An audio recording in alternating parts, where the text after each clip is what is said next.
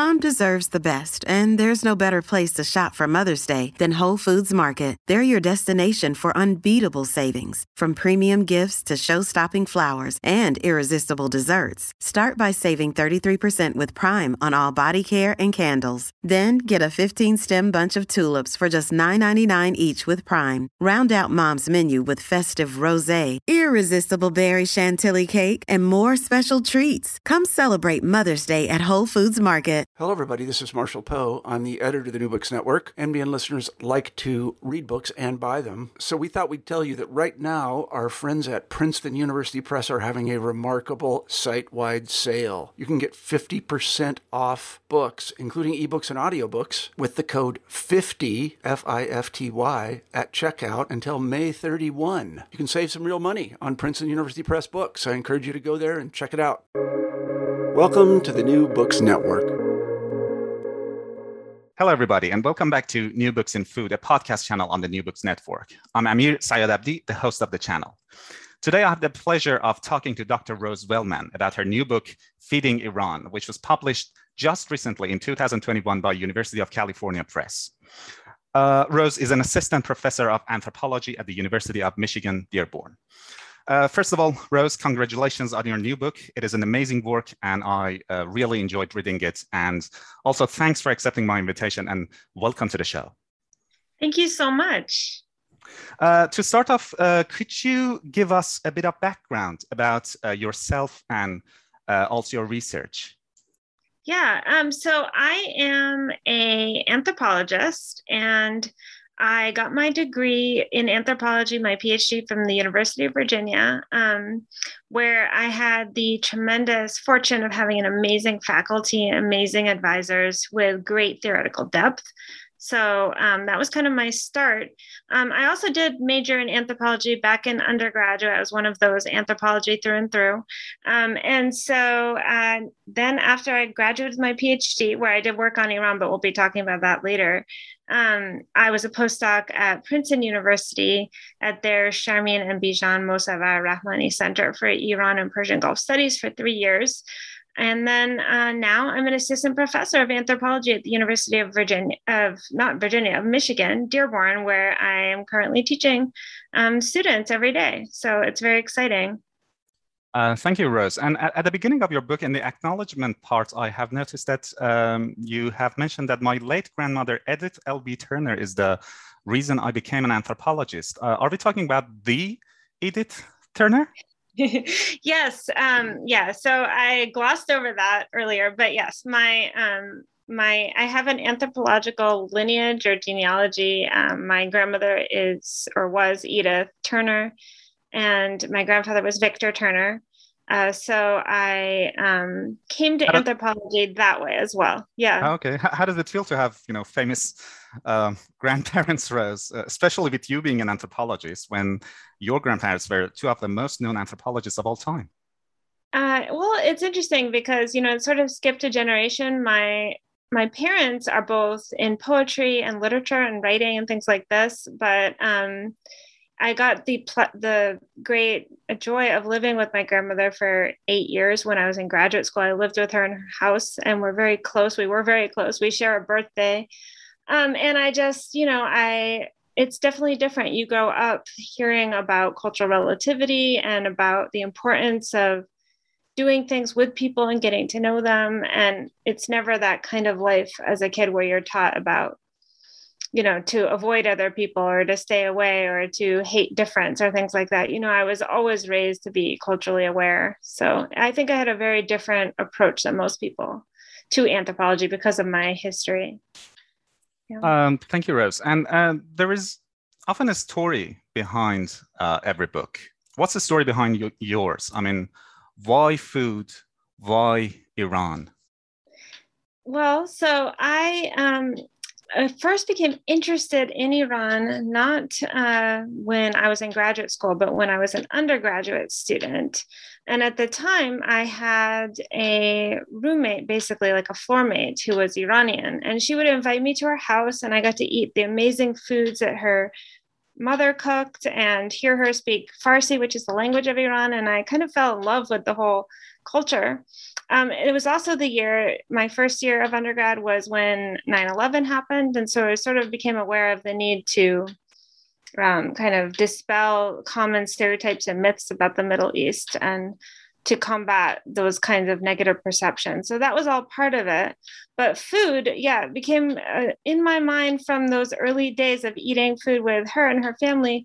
And then later, um, when I went to Iran, and I was there three different occasions. And each time I could not ignore the food. It was a part of everything I did. Every invitation I went to, every circumstance I went to, there was food. There was a lot of it. People were offering it to me, and it was amazing. And so it just became something that I could not kind of do my work without attending to. See, and uh, I understand that part of your field work was uh, in the capital, Tehran, and uh, some other part in a small town in south of Iran, which you have chosen not to name. I mean, you you call it Farsabad in mm-hmm. in the mm-hmm. book, um, and and you, you you actually don't use the real name of the uh, of that town to protect your uh, participants' mm-hmm. identity. So, why did you choose these two particular sites? So, as all students do when they're starting to do research in Iran, I ended up in Tehran initially, and that's where there's you know there's a language school that kind of supports foreign um, language people who are learning um, Persian, and there's also um, it's just kind of the center of everything in Iran. So I started off in Tehran, and it was there that I met um, the very first trip actually was the first time I met the people who I was I would later do my research with. They just happened to be living across the hallway from um, an Iran, Iranian American friend I was staying with, and so we started to meet up. They had same age um, kind of young people. At that time, I was in my 20s, and they had same age young people, and we would go and do things together in Tehran. They lived in Ekbatan, which is a kind of suburb of Tehran. And so I just explored Iran with them from the very beginning. And eventually, they led me through their family network to Farsabad, where um, which is near Shiraz, where I later spent most of my time doing research and um, it was through their connections and their um, and their early you know invitation for me to come visit them and their family there during Nowruz and things like this that I decided okay you know this is where I could do research. And I knew that Tehran was a place where all the people who were doing research in Iran were focusing on. It was the site of the Green Movement protests. It was uh, the site of most of my colleagues' research and so I thought maybe if I go off the beaten path just a little bit to um, Farsabad, a 10 hour drive from uh, Tehran, I could maybe learn more about kind of more um, provincial, I guess provincial has a lot of meanings, but people who, literally who live in the provinces and don't necessarily are on the periphery of all the elites and so and those types of people in Tehran who kind of are the people in control. I wanted to see the kind of ordinary, everyday people's lives that aren't in the urban centers. Um, I see, but they are not. I mean, all ordinary uh, Iranian people. You you focus on a very particular uh, type of families that you call Basiji families. So yeah. could you tell us a bit more about you know Basiji families or Basiji people, or who are your uh, interlocutors? Yeah, so they are um, members of the Basij. And the Basij is a group of paramilitary um, uh, people who uh, kind of were formed by the late Ayatollah Khomeini in 1980 to defend Iran and the Islamic Republic at the time and during the Iran Iraq War. Um, they were the first to go to the front and be martyred, and they're distinct, subsidiary to, and distinct from the Iranian Revolutionary Guard. Um, the way I became connected to this group there were two reasons. One was this was the family, like I said, that happened to live across the hallway. So it was just happenstance. I happened to live across the hallway from an Iranian American friend in the suburb of Ekbatan. And so, you know, I just started to meet these people. And so it was kind of just a mistake or a happy accident. Later, I purposely thought to myself, you know, this was the time of the of the Green Movement protests in Iran, and I did not want to endanger someone who was more of a reformist uh, type position in the political landscape of Iran, which is a tremendously diverse political landscape. But so I thought to myself, like, maybe if I'm with a family that supports the state, I will not endanger them at all by doing my research. And so it was a very important thing for me to choose that direction. I also thought that um, that it would be interesting um, to understand and to kind of look at the lives of people who did support the Islamic Republic at a time when there was a lot of protests going on, um, you know, toward uh, reform and change. So I thought it would be an interesting kind of problem to look at. It is uh, indeed interesting, and uh, yeah. this kind of leads me to uh, a follow up a follow up question uh, about your positionality. I mean, you're uh, you were a, a white uh, American mm-hmm. woman and especially with the um, you know type of mindset that you just described about your participants who are the supporters of the Islamic Republic. Uh, mm-hmm. How did your uh, positionality facilitated or uh, prevented your access to uh, you know certain places or certain peoples? Um, so it's a very interesting question, and I'm glad you asked it because it certainly impacted my research quite a lot. Um, being um, white, being a British American person in particular, so I have two passports. I'm both British and American. Um, being British is what allowed me to get to Iran. Um, but you know, I had difficulties in various ways. One was difficulties getting a visa and things like that. And then later, when I was in Farsabad, where I lived, it was a, quite a rural community and um, you know it was a farming community. It was a place where people life was organized around a pickling factory and um, various orchards that people had in terms of gardening and things like this. And i you know being there i was asked by my hosts who i lived with to um, i was asked by them to be to not do research on my own. So I wasn't just going out to everyone and just talking to everyone in this town. Anytime I left the home, I had um, one of my host siblings with me or uh, my host mother, Nushin, with me. And they really kind of uh, you know they facilitated my research but it was also hard because i couldn't have that kind of um, just I couldn't go wherever I wanted at any point. And this was actually uh, further instilled in me when there was one time where I met the mayor of Farsabad, and you know I told him I'm a researcher and I'm doing this, and he also uh, clarified that you know as a white woman here in Farsabad, you should go out with an escort. And so my research was colored by that in a lot of different ways. Um, on the one hand, because I was a woman, I could live with the family and I could participate in their lives and I could be inside the house and everyone could be comfortable. I mean, I when I was in the house, I did wear hijab. I wore long um, sleeves and things like this. Um, but I also uh, was able to do that, was able to be there. If I'd been a man, that would not have been possible. But at the same time, um, I had some restrictions in my movements and my ability to do research. So it produced this, for me, when I reflect on it, I think you know, my ethnography is very intimate in the sense that I really got to know people, a small group of people and their relatives and their neighbors and um, their family kind of spread across several cities. But I got to know them very intimately. I did not, however, get to know like many, many people in the town and talk to, you know, hundreds of, of strangers. So it was a, it really colored my research, but it it led to some good things and led to some restrictions at the same time. See, and um, this is again um, kind of um, about your positionality, but um, we know that you know anthropology began as a colonial discipline, right?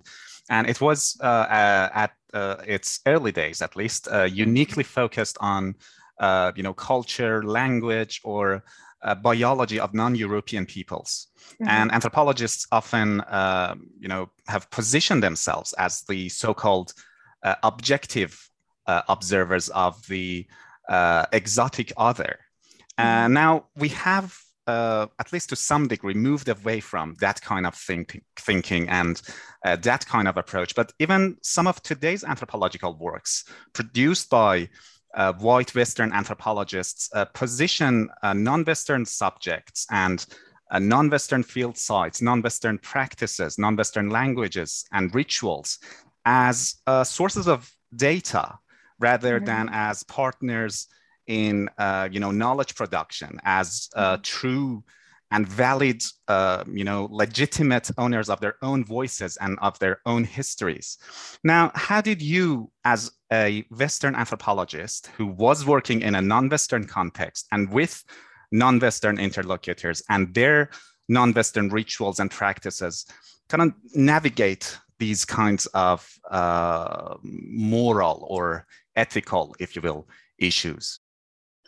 Um, well, I tried to. You know, it's um, I I currently teach. Like right now, I'm teaching a class on Islamophobia, and a big part of that class we we teach. I teach about Orientalism, and I teach about the structural kind of dynamic between East and West, and the way that it, the West has cre- created an East and and um, in this power relationship um, that creates a lot of stereotypes as well. And I think, you know, thinking back, I navigated it in a couple of different ways. And one was that I was very much in the mode of not only participant observation, but what we might call observant participation. And I was in the mode of reflexive anthropology, which means that I I you know, in the book, I think you can see this that I bring myself into the text, but not so much that I become the focus of the text, but so much that you can see that how my views are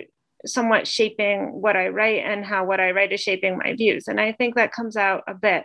Um, I think that's important because it's impossible to be completely objective. And, um, you know, I very much am strong believer in kind of Roy Wagner's theory of the invention of culture and how um, we're always kind of inventing something based on our own cultural predispositions. We have to recognize that. And so that's important. Um, when it came to the idea of being a British American person in Iran at that time, the biggest way I saw it on an everyday basis was that people would ask me to write them a davatname or a letter to um, come to America. Now, I had no idea at the time where that power to do that would come from within me as this graduate student doing research in Iran. And I didn't have that capacity to, to write these letters of invitation. But I, um, you know, it, it showed me the positionality that I had um, of being you know from the west from america with this, these passports in fact two passports that by which i could go anywhere pretty much. Um, and these people just really wanted to be able to visit america and see america. And even these are basij people who supported the state and people might think they don't even want to know english or things like this but no they did. And they they wanted to learn more about america and this culture. And so there was a difference that i could move and they had to stay and that was something that was hard. Um, and it remains hard you know i'm still in touch with my hosts. And um, it remains hard that you know when i talk to them now years have passed people have had children lives have changed but i'm able to move around the globe as a passport holder of american passport holder and they have much more trouble doing that.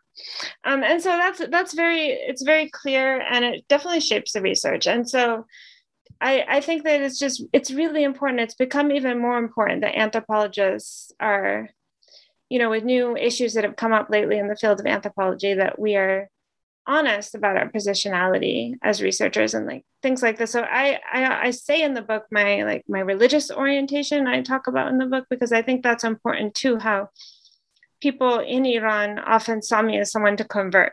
So it wasn't always the power relationship you might expect. You might expect that because I'm Westerner, I have the kind of the power. But when I was there, I was there alone. I didn't travel with anyone else, and I was a woman. And so there, there was an also there was a power relationship also going the other way too. To be honest, where people mm-hmm. saw me as someone that they could teach or or become a mentor to me. And so often I was being put in a position of, you know, um, I hope you will convert to Islam. I hope I will be the one to convert you because then I will go to heaven. and so, and so I got that a couple times. Um, and you know i i really threw myself in you know i did prayer with nushin every day when she invited me to do it with her. I learned um, namaz i learned the daily prayer i learned i went to the mosque with them. I did the prayer i didn't just sit on the outside and observe. Um, and i learned a lot through that through embodying those motions and and saying those words. Um, and in the book i try to talk about how i struggled the tension i have with um, you know, I was raised, as you mentioned, by anthropologists who threw themselves in, I would say, to ritual and to yes. um, and to all of that. And so, when with that perspective, I threw myself into it, but at the same time, I'm not my grandparents. I'm not quite the same way. I was raised a little bit with a little more cynicism and skeptic nature, I guess.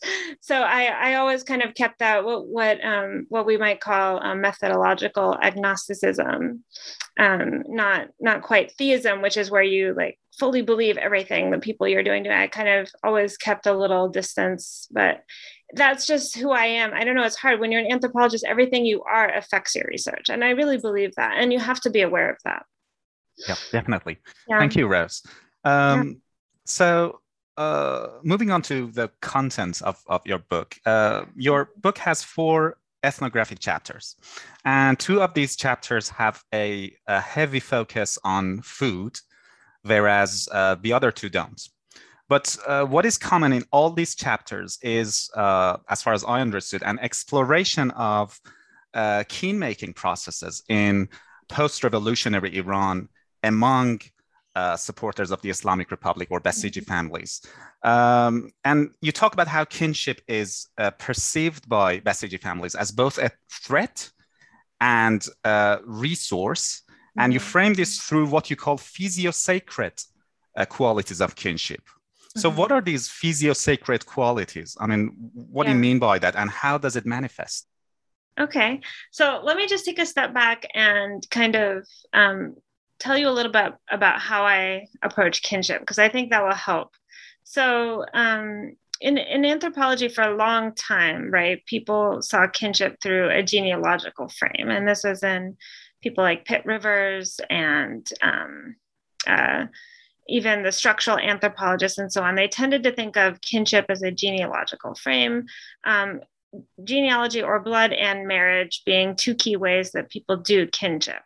Um, but not many people ha- in the, who had done research in the Middle East have thought of kinship in that way, um, beyond that way. So there was a move in kinship studies that sought to think about kinship in a different way. And it's often called relatedness or it's called new kinship studies.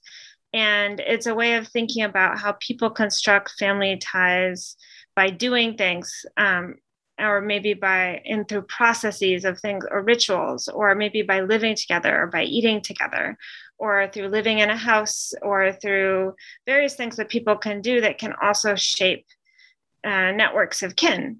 And so um, one of the things that i noticed in my research in iran was that other things were shaping kinship in much the same way. So it wasn't just blood and it wasn't just law um, or even Islamic law, although that was important. It was also the way in which people understood kinship to be shaped through food and through um, shared qualities of purity and um, shared qualities of trust and shared qualities of you know kind of embodying certain religious ethics in their daily lives. And these i call these kind of acts of kinship.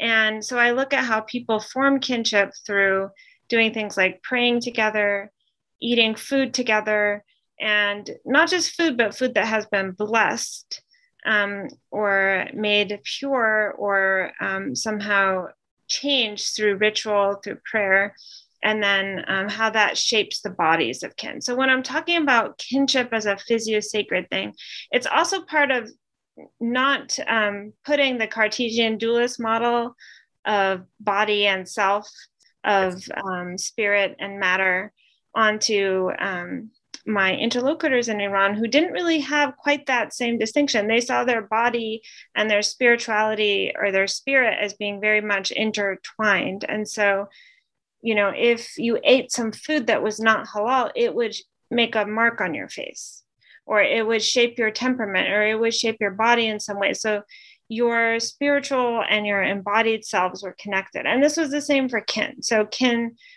I, I realized this during my research that kin could kind of um, uh, they could develop together, So more through eating the right food that came from the right places that had the right prayers they could develop um, embodied um, physio-sacred stuff of kinship. Could be altered in a good way or it could be um, harmed through embodying or eating the wrong types of food that maybe had um, were contaminated by some ill wish, ill intended prayer, or by other um, maybe by not being halal or things like this. And so all of these things together could shape your family and and your ability to um, be a good person and relate to other people in your family in the right way. Um, so would it be safe to say that you know uh, what you discussed with regard to uh, commemorating and burial of martyrs, or should I say, reburial of martyrs uh, who were killed in the eight-year-long uh, Iran-Iraq war, is an extension uh, extension of these uh, kinship-making processes that you are talking about? Well, yes, because so just quickly going back to the family, if this cooking and feeding was shaping and protecting families at home, then I saw a very an analogical thing, an analogical thing happening with the nation because um, at the level of the nation, you could see that there was this physio sacred shaping of people who came out to participate in the rituals of state power. So they were also um, kind of working with the same physio sacred stuff of kinship um, that, was always shifting an object of prayer, but they were putting that on to brothers and sisters of Islam who are citizens of the nation state. Um, so when you're talking about this um, commemoration for martyrs, this is one of the key things that happened in my fieldwork and kind of shaped my research. So when I was in Farsabad, at one point um, there was uh, they had brought two unknown martyrs from the border of Iran and Iraq, and the martyrs were brought to be reburied in the town park. And um, the they were brought by a parastatal martyrs foundation and that foundation was funded by the state and during the ceremonies surrounding this reburial of these two unknown martyrs the local religious leader who they call a friday imam addressed the crowd and I remember that he called on the participants to think of themselves as kin of the martyrs. And this is a common theme in Iranian nationalism in general, this, this idea of brother and sisterhood and, mm. and so on, an Islamic brother and his sisterhood. But he said, because this martyr is unknown, we the people are his brother, his sister, his mother. And then after that prayer, uniformed soldiers uh, distributed cups of yogurt, juice boxes, and plates, um, including lentils and rice which is adas polo, which is a favorite of mine. Um, yeah, and the food too. that yeah, yeah. So the everyone loves it. So the food that each participant ate was paid by the Foundation for Preservation of the Heritage and Distribution of Sacred Defense. So that's that parastatal um, unit. And and so it struck me that there's this resonance between what's happening in the family at home with the cooking and feeding practices that are so religiously oriented and are, and are meant to shape the family in the right way, and these Islamically oriented state rituals that um, legitimize a certain view of citizenship. And this view of citizenship is not shared by everyone, but it is shared by these people, these Basij, who I did my research with at least, and it was shared by them because they really saw these connections and thought they were important. That somehow the household, their household, and the nation state were connected through these analogies that they actually were explicitly connected in this way. Um, and so there was really kind of like a biopolitical shaping of citizens through food in these ritual events. Now, at the same time, Iran has other ways of shaping people through food um, as a state. And so they have, you know, halal borders where, um, in most cases, uh, it, the borders are regulated in terms of can halal products or not halal products that are not halal be brought over? And the answer is no. Um, and so there's that level of state kind of control of what people eat. And then there's also like different restaurants and things like that, and how these things structure the bodies of citizens who go to eat at, say, a cafe or if they go to a specific kind of i don't know restaurant that is organized for uh, basiji families and it has a very different way of of being laid out and things like this so you can go to a western style cafe in iran or you can go to other settings where family units kind of are encouraged to go so all of these things are being debated right now in iran and there's a lot of kind of issues around where people go how they eat how they dress when they eat, um, what kinds of foods are being served. Is it foreign? Is it local? Is it halal. Obviously, most of the food that is served is halal, but what how, all of these threads are operating right now in Iran and are shaping citizens, and they're kind of navigating what they want to be through the foods that they eat. And uh, this focus on food, Rose, uh, was was was it something you had in mind before entering the field work? Uh, I mean, uh, did, did, you have an interest in food? Did you look for you know food practices that could you know examine these kinship processes or these you know nation making processes, or uh, did did it like present itself to you? Did it emerge as a team while you were doing your field work as a means through which uh, you know these particular systems of uh, kinship could be examined? Um, you know, it it kind of uh, I came to it through. So I told you this earlier. I went to Iran three times, two times for preliminary research, and the third time for a long, um, oh, much longer, you know, real field work during my uh, graduate years. And it took me until the second or third time to realize the significance of food. So I've always loved Iranian food, like I've loved to eat it, but um, it you know, I went to Iran with the idea of studying kinship. I, I had no concept of thinking about food, but I had read some anthropological essays on the role of food in um, constructing kinship in different places. So I, I, I was really well read on kinship literature. And so when I went to Iran and I saw how food was, you know, when people sat together around um, what Iranians call the sofre, which is uh, kind of it could be anything but it's like a cloth on the ground where people put their food and um, they display it in a usually it's a very beautiful symmetrical display and people sit in kind of an organized way around it i um, i started to see the significance of food for the family unit and i think the moment it hit me the most was the first time i went to the uh, iranian new year celebrations in uh, farsabad and I saw that everyone, we went to this grassy bank on the side of a river. And everyone, every family unit had their own sofre.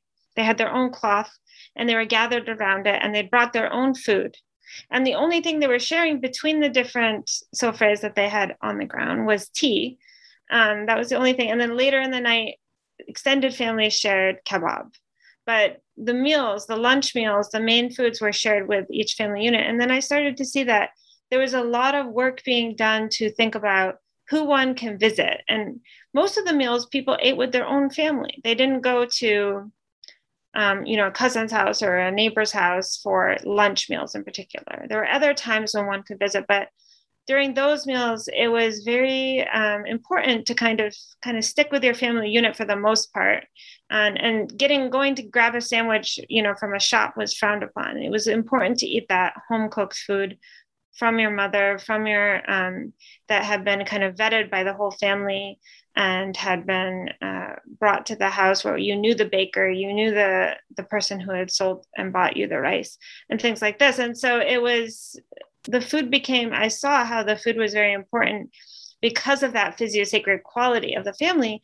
What you ate was so important um, for ensuring the health and welfare of your family. And this was in a society that my interlocutor said was failing in a lot of ways. You know, even though they supported the revolution and they supported the current Ayatollah um, of Iran, Ayatollah Khamenei, the supreme leader, um, particular, they they supported him, but they um, they saw that there was a lot of problems in Iranian society. They had an incursion of another substance, drugs, from Afghanistan that they said was the um, the effect of you know American foreign policy in Afghanistan, and their drugs were abundant in their community, particularly heroin and um, and also opium.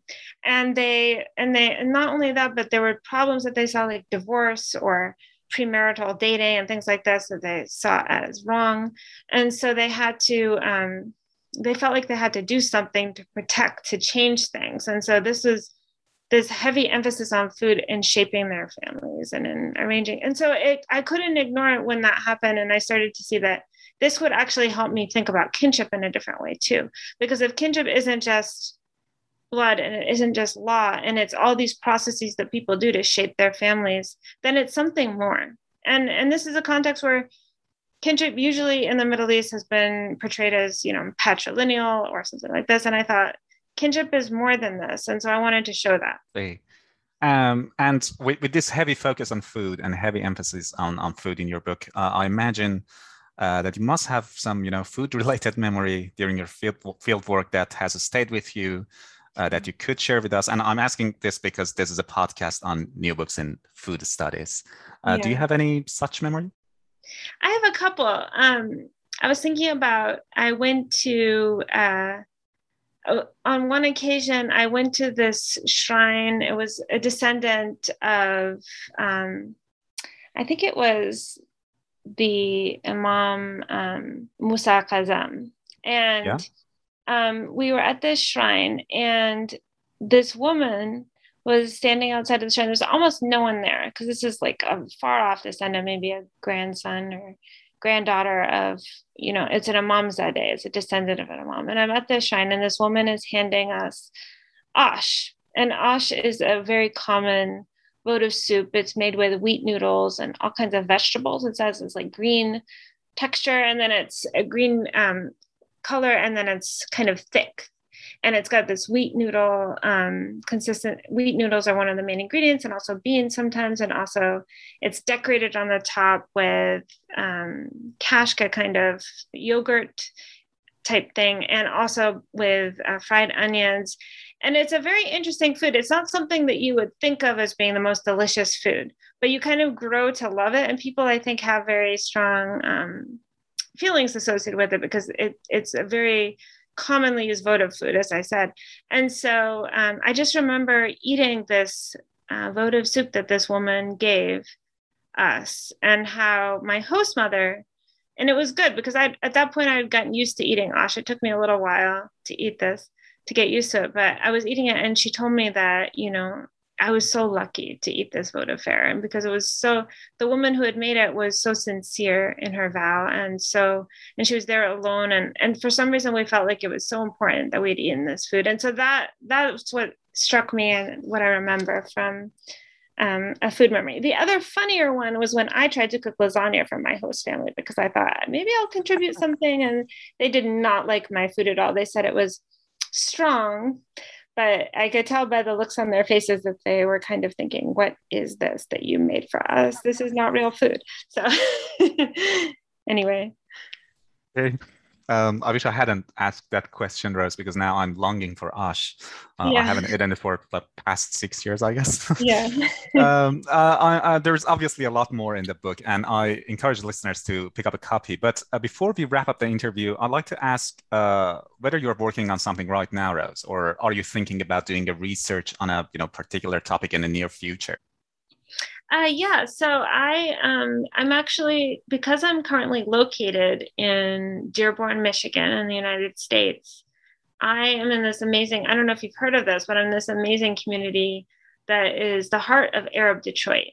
And mm-hmm. a lot of the people here are first or second generation um, immigrants to the U.S. and most a lot of them speak Arabic and um, it's just a it's a very unique place. Um, I highly recommend anyone to visit it. We also have a large we have a large Lebanese, a large Iraqi, and a large Yemeni community, a large Syrian community as well.